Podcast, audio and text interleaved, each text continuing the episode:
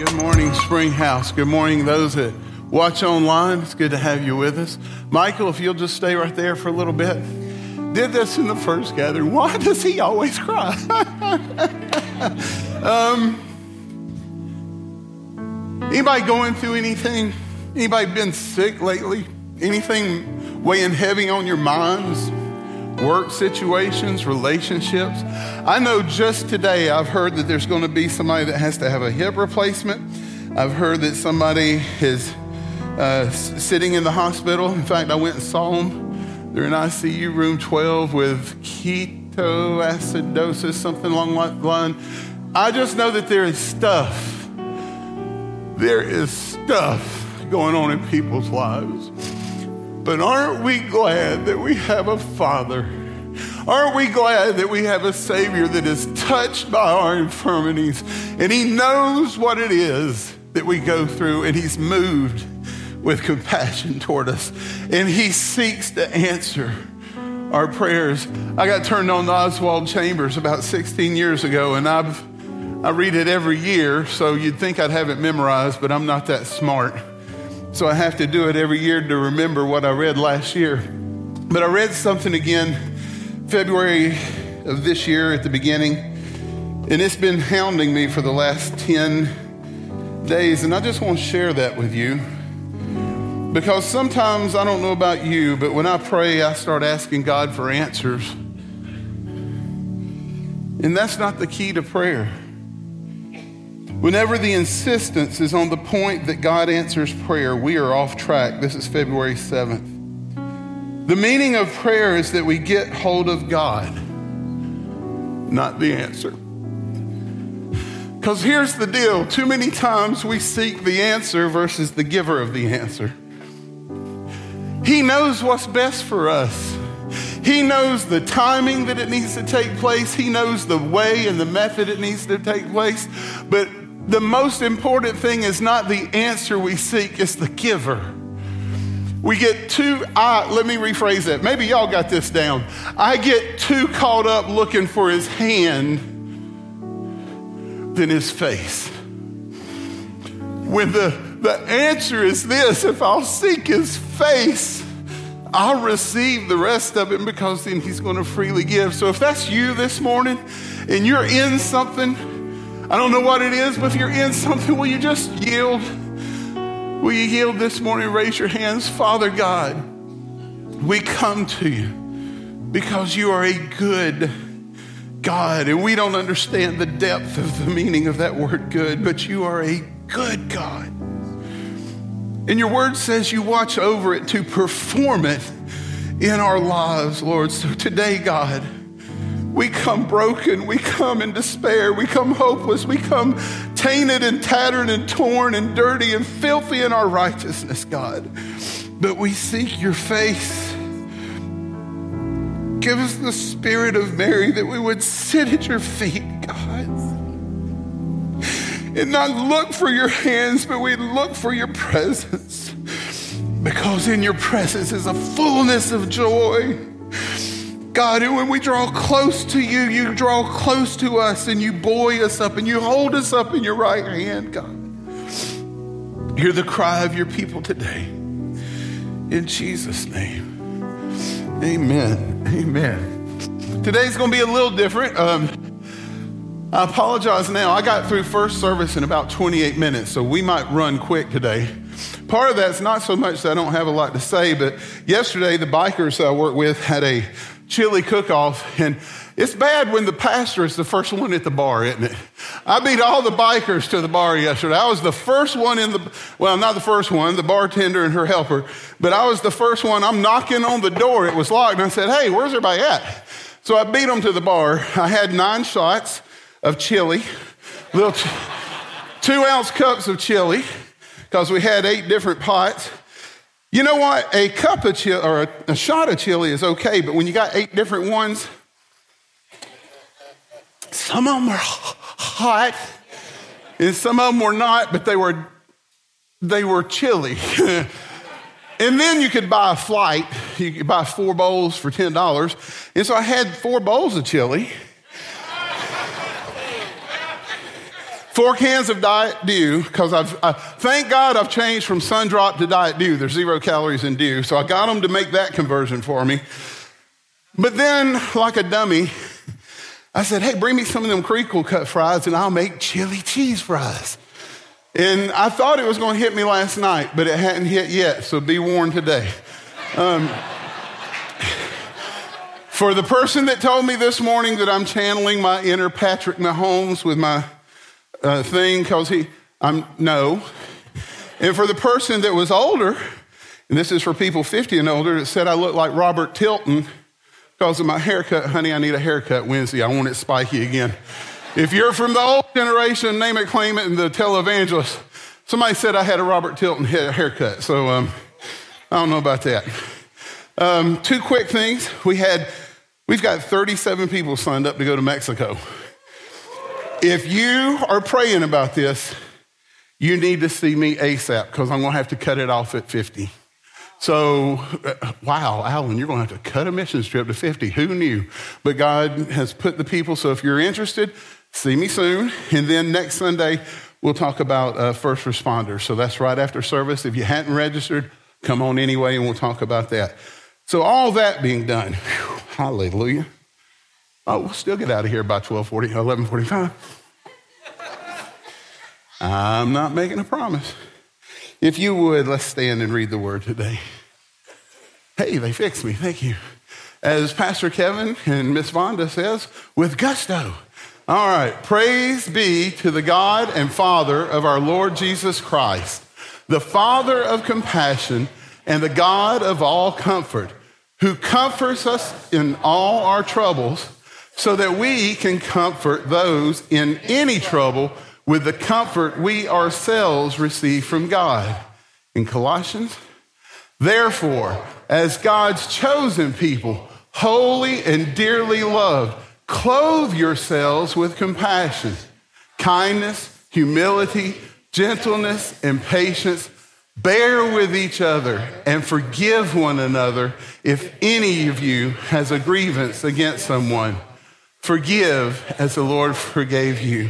Father, thank you that you are the God of compassion. And Lord, what's more, your Son modeled that out for us. So today, Lord, we ask you to Pour into our spirit, let your word remain, let my foolishness go away. And Lord, teach us your ways today in Christ's name. Amen. You may be seated. So if you're looking for slides today, that was your two. That's all you get today. No clicker. Boy, not, don't tell Pastor Kevin, don't tell Pastor Ronnie. But boy, I feel so liberated. Y'all better watch out. I don't have to worry about half of my time whenever I get to speak, I'm worried about am I clicking. Y'all ain't got to worry about that today. Now you just got to worry about if I can scroll and read. Help him, Lord. Listen, we serve a God who is full of compassion. From the very beginning with Adam and Eve when they fell prey to sin in the garden, to the Hebrew children who were captive in Egypt, and God, it says the word said he heard their cries and was moved, and he brought a deliverer through Moses, all the way to Jesus hanging on the cross and bearing the sin of humanity, though he was blameless and perfect because of the compassion and the obedience he had to his Father. All through Scripture, we see the compassion of God bleeding through. Now, listen, that being said, we all should know that God's compassion, like His grace, is something we can't earn. It's, it's something that He chooses to give to us. And if that's the case, Alan, in your filthiness, when you receive the compassion of God, it should be easy for me to be able to give compassion to somebody else, no matter what it is. It should be. But yet, somehow I seem to put conditions and qualifications and requirements on the amount of compassion that I give to somebody. It's easy to be compassionate toward Renee. 35 years this May. Hallelujah. She's put up with me. God bless her.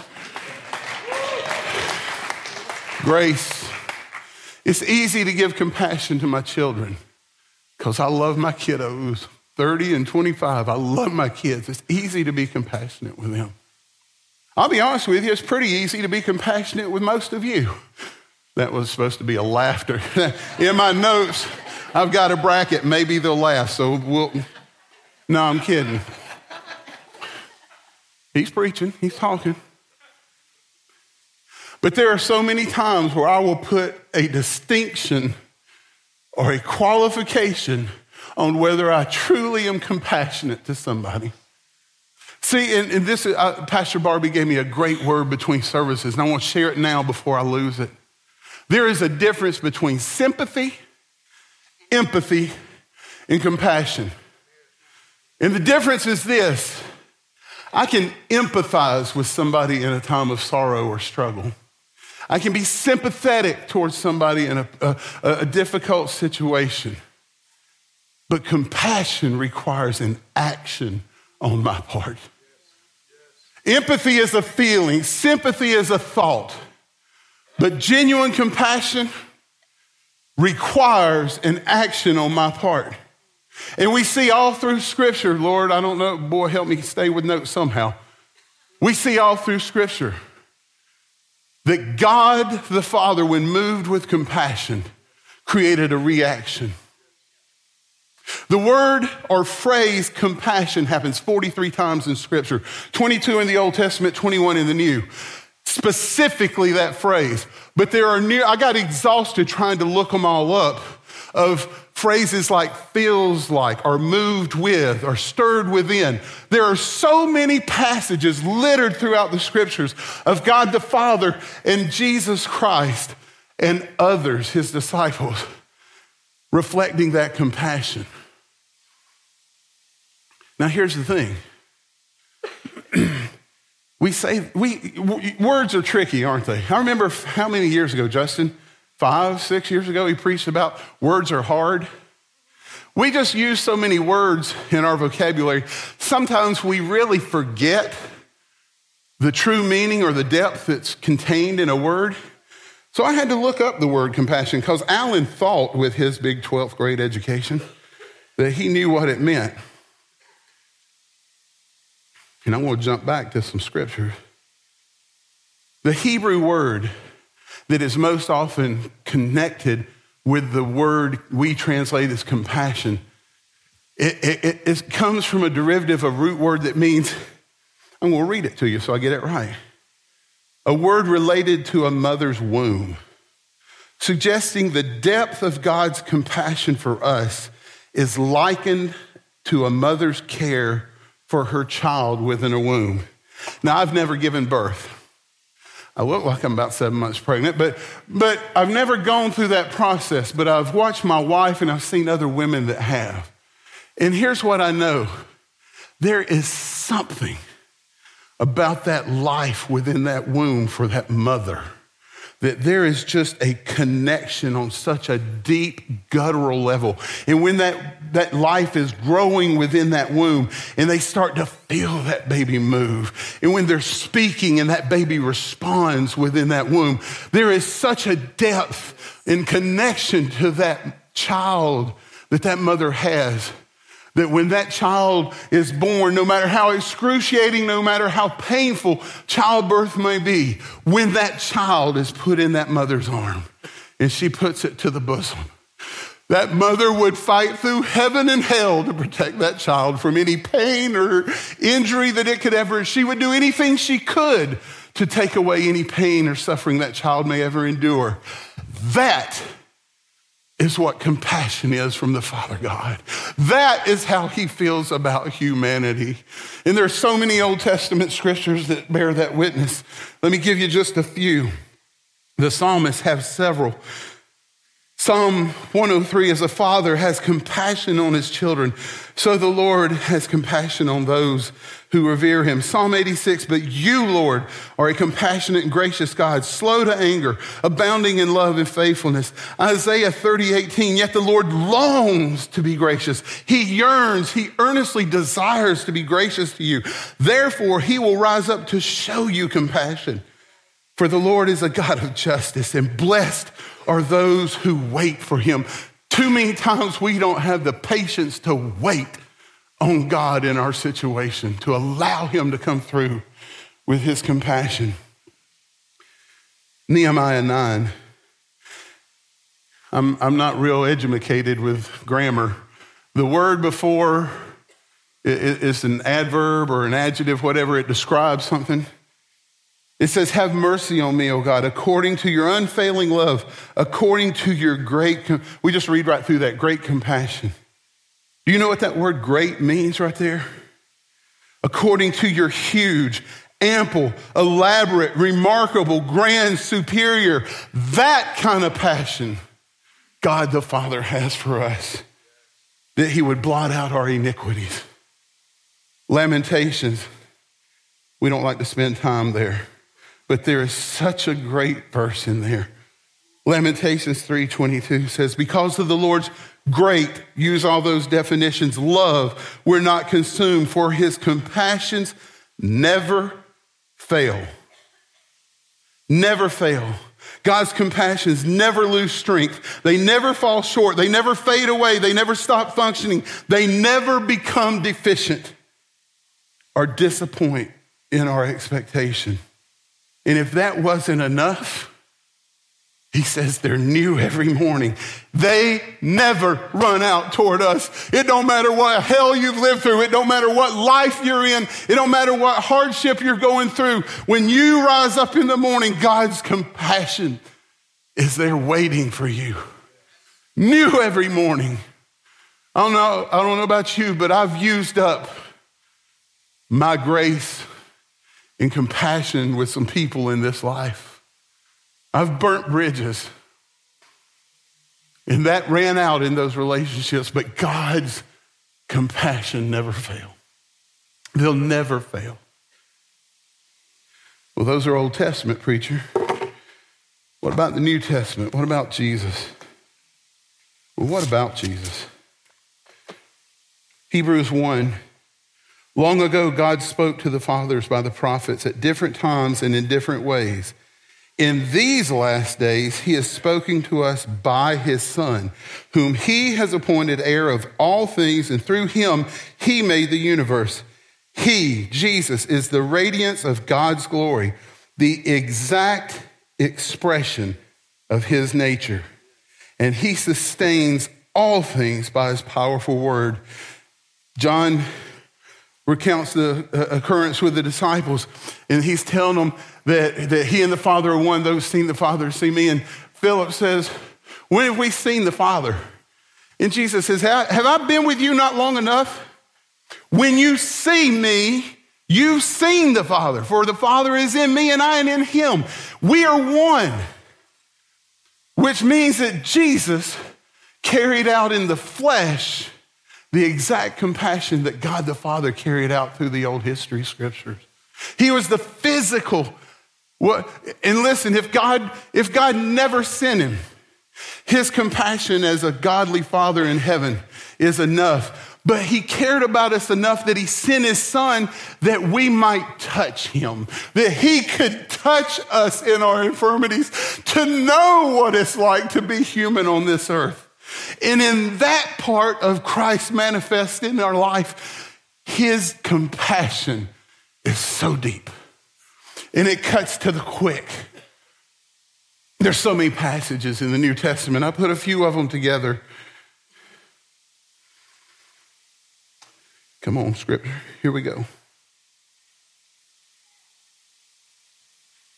Before I go there, I want to tell you this. We were talking about the word.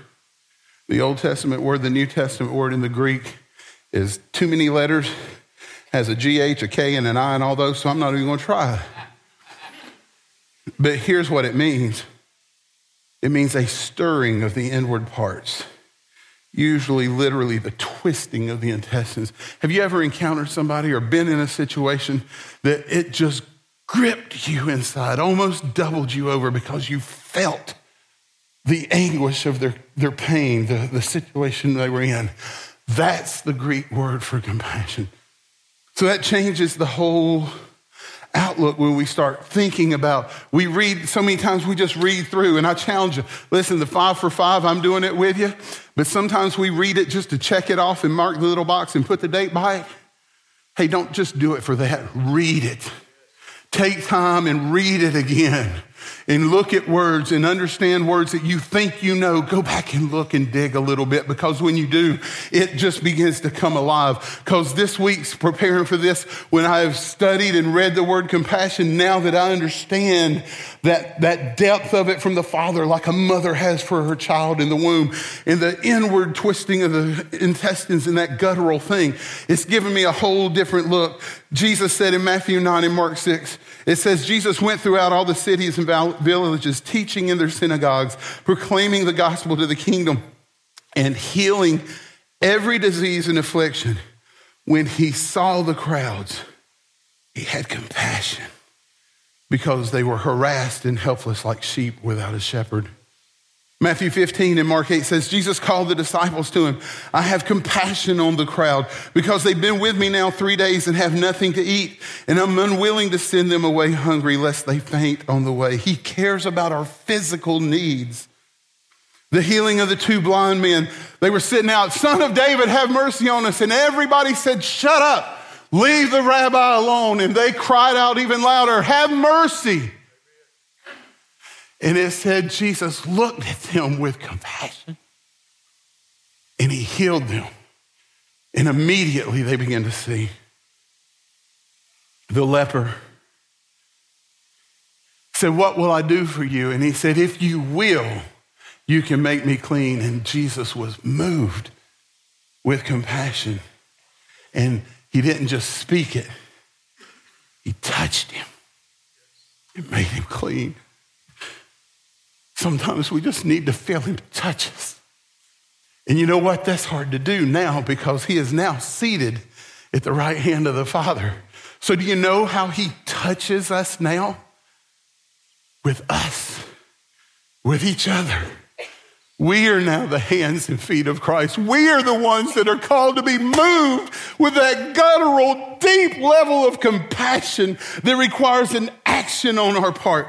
And then when we are moved like Christ was moved and we touch somebody, I'm praying for you, man. I know it's hard. I'm praying for you, sister. I know it's difficult to grieve the loss of a loved one. When we do that action, we become the hands and feet of Christ's compassion in this world. Two of my favorites of stories of his compassion. Many of us know this story. It's John 11. Pastor Jonathan did amazing teaching in the 12 a couple of weeks ago. So if you have the capacity, go look it up online and watch it because he shares some things that I ha- I've seen it twice now, once in person and two in my office. But he shared something that I really didn't think about. And he was talking about when he's talking about Jesus was coming and they were traveling back, because technically there's two different Bethanies in the Bible. And so he was coming to where, and he said, Mary and Martha and Lazarus lived. And he named the place and he names names because Jesus was making a connection that this is not just somebody. He knew them. He had relationship. They were important to him in life. And so he was moved. And we think, well, he waited and he delayed two days. And then by the time he gets there, he's dead. Why didn't he move quicker? Because his ways are not our ways. His thoughts and ideas are higher than ours. And there was a purpose because when he came, not only was he going to raise Lazarus back to life, but it was that he might glorify the Father. And those that would see would recognize. Sometimes we go through things in our life that is not about us. I sat in an ICU room for 14 days two years ago, and I am certain in my mind it had nothing to do with me but it was so that I could minister to 23 different nurses, doctors, and technicians in that 14 days to show them the love of God while I was laid up in that bed. It was because there were countless numbers of you that were praying for me that maybe it stirred your faith to reach out on somebody else's behalf. And all that was that God would be glorified through it. So we see Jesus, he shows up and Martha comes running in tears. And it says there were Jews around and they were crying. And then we get these words it says, Jesus was moved in his spirit and groaned. The grief and the compassion of God. And then we know, spoiler, as Pastor Jonathan said, he raised him from the dead. And then there's another story that I love in Luke 7. I've heard it before as a child, and I've heard it taught different times. But it says, Jesus, see it if you will. Forget these comfy chairs and the air conditioning. We're in Jerusalem, and we're walking with the Master and the disciples and the people that are walking around him. And Jesus sees a funeral procession. It made me think about Alice Tabor this week. Because Ray went home to be with the Lord this past Saturday, Sunday morning. It says that after he was on his way to a town called Nain, his disciples and a large crowd were traveling with him. And just as he neared the gate of the town, a dead man was being carried out. You know what I love about the state of Tennessee? That when we see funerals, we pull over. And you know, I know I get in my flesh, and it makes me so upset when I see people pass by. Listen, I've been on the way to somewhere, and I've been late because of it. But I pull over and I put my lights on and I sit there because somebody in a hearse somebody in the car behind the hearse, and people in those numerous cars behind it are grieving the loss of a mother, a father, a son, a, a loved one, a coworker. And for just that moment, as simple as pulling over and putting my lights on, it renders an action of concern. I've been in those lines and seen the cars pulled over, and I thought, man, so imagine Jesus is walking through the crowd and he's going, Hey, if you've tried to leave a ball game somewhere and there's thousands of people, if you're trying to go that way and the crowd's going this way, you're just going to walk all the way around till you get over there because you're not going to get through that crowd. And Jesus was moving with that throng of people. And it says he saw the dead man's funeral. He saw the woman. Sometimes we have to just stop and look. Sometimes we just got to be able to see what's right in front of us. He was his mother's only son, and she was a widow. A large crowd from the city was also with her. And when the Lord saw her, he had compassion. Sometimes I see the need, but I stop there. And I fail to be moved with compassion. See, the difference is that's Alan. But if I yield myself to the Holy Spirit, Jesus says it's expedient that I should go because I'm going to send one just like me, and he will teach you in all things. He will comfort and guide you in all truth. And most of the time, he doesn't use a bullhorn, it's the whisper, it's that tug, it's that, uh. And he wants to see if you'll be obedient. He wants to see I know you see it. Will you now do it? And it says Jesus saw her. And then it says he was moved with compassion. And he said, Don't cry. Then he come up and touched the open coffin. The pallbearer stopped and he said, Young man, I tell you, get up. And he rose and began to speak, and Jesus gave him to his mother. Can you see it? A widow with no husband to provide, her only, it didn't say her son. There's a reason it said only son. He was her only source of provision, her only source of protection, her only source. And now she's with nothing. And Jesus was moved with compassion and he gave her back life. What is it you need him to give you life in today? Is it a relationship? Is it a mental state? What is it that you feel is gone and I have nothing left that you need him or somebody used by him to give you that life back? Just as Jesus set for us an example when he washed the disciples' feet, his immeasurable compassion displayed throughout his season of ministry on earth has left for us as an example, not just to one another within the kingdom, but also to those that yet believe. If you come on midweek, Pastor Wayne's been doing a series about seeing Jesus the last six weeks. And a couple of weeks ago, and he wrapped it up again with the, the one this Thursday, he used the scripture in 2 Corinthians 5, and it said that God Himself, through Christ Jesus, was reconciling us. And Wayne asked the question, Who is us? The answer is not us, the answer is humanity. All us. Said God was reconciling to Himself through Christ us while we were still in sin, not counting our transgressions against us. In other words, he didn't quantify, qualify, or place requirements on it. He did it for all of humanity. And then it says that we have been given the ministry of reconciliation, which means we are to go do the same thing.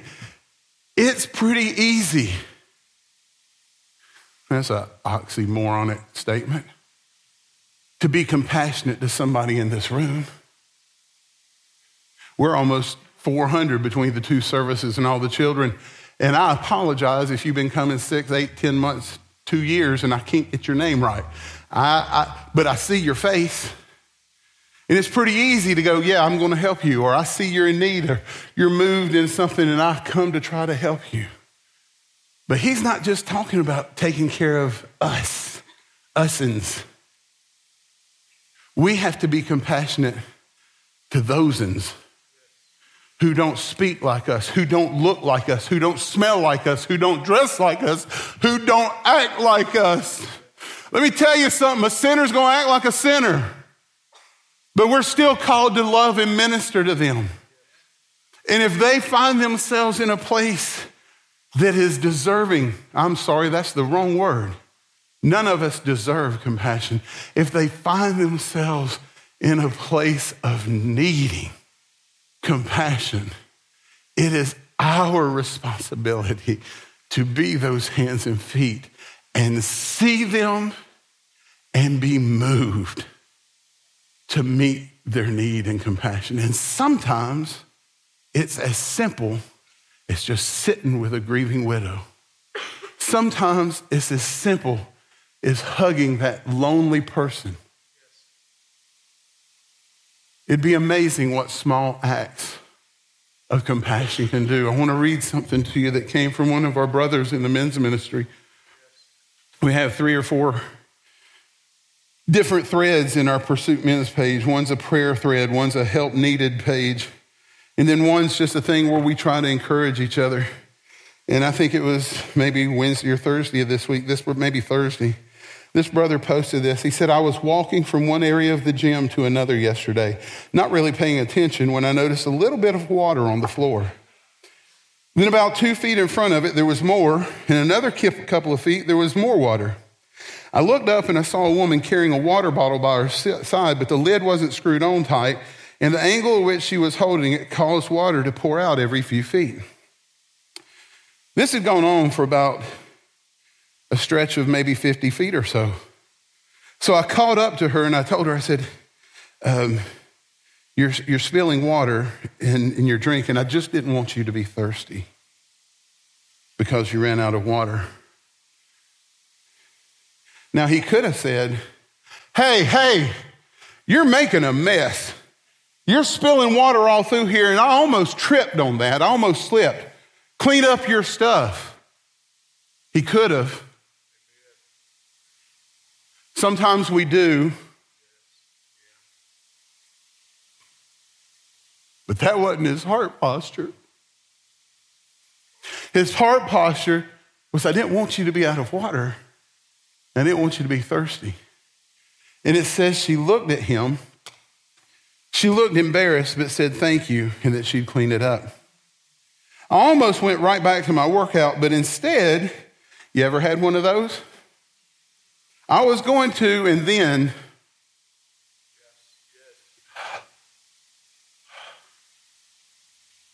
I went and grabbed some paper towels and started wiping the water from the opposite end of the trail. And when we met in the middle, she looked as if she was about to cry. She said, Thank you. Because I'm not used to people helping me. And I could see the genuine gratitude in her eyes. I'd never seen her before, but I told her if she ever is in need and sees me here, she can come ask. You see, even the smallest acts of kindness can have the biggest impact on people. It cost me less than five minutes, but I can imagine that she thought about it for much longer. I bet she did too. And you know why I know she did? Because she said when she looked at him, I'm not used to people helping me. Five minutes of wiping up water on her. I, I don't know the woman's spiritual state. Maybe she's a believer. Maybe she's not. But I believe that brother in that five minutes of extending his kindness because he was moved by compassion to help her could be seeds that last in eternity for her. Maybe she's a believer and she's wandered because she's felt deserted or left alone. And this act restored her hope that God has not forgotten me. Maybe she's an unbeliever and can't believe anybody would take their time out. And he, did. listen, it's easy to point out people's mess ups. Guess what? Most of the time we know we're messing up, but sometimes we don't. But how much better is it when we negate the error in the pointing out of the thing rather than getting in the ditch and helping and ministering to them? The smallest acts of kindness can have the biggest impact on people. It cost me less than five minutes. Then he writes, lend a hand, be the change. Be like Jesus. Don't worry about what others think. Praise and worship team, you can come out. Don't worry about the snickers or the stares because we all need help at times. So help someone when you can.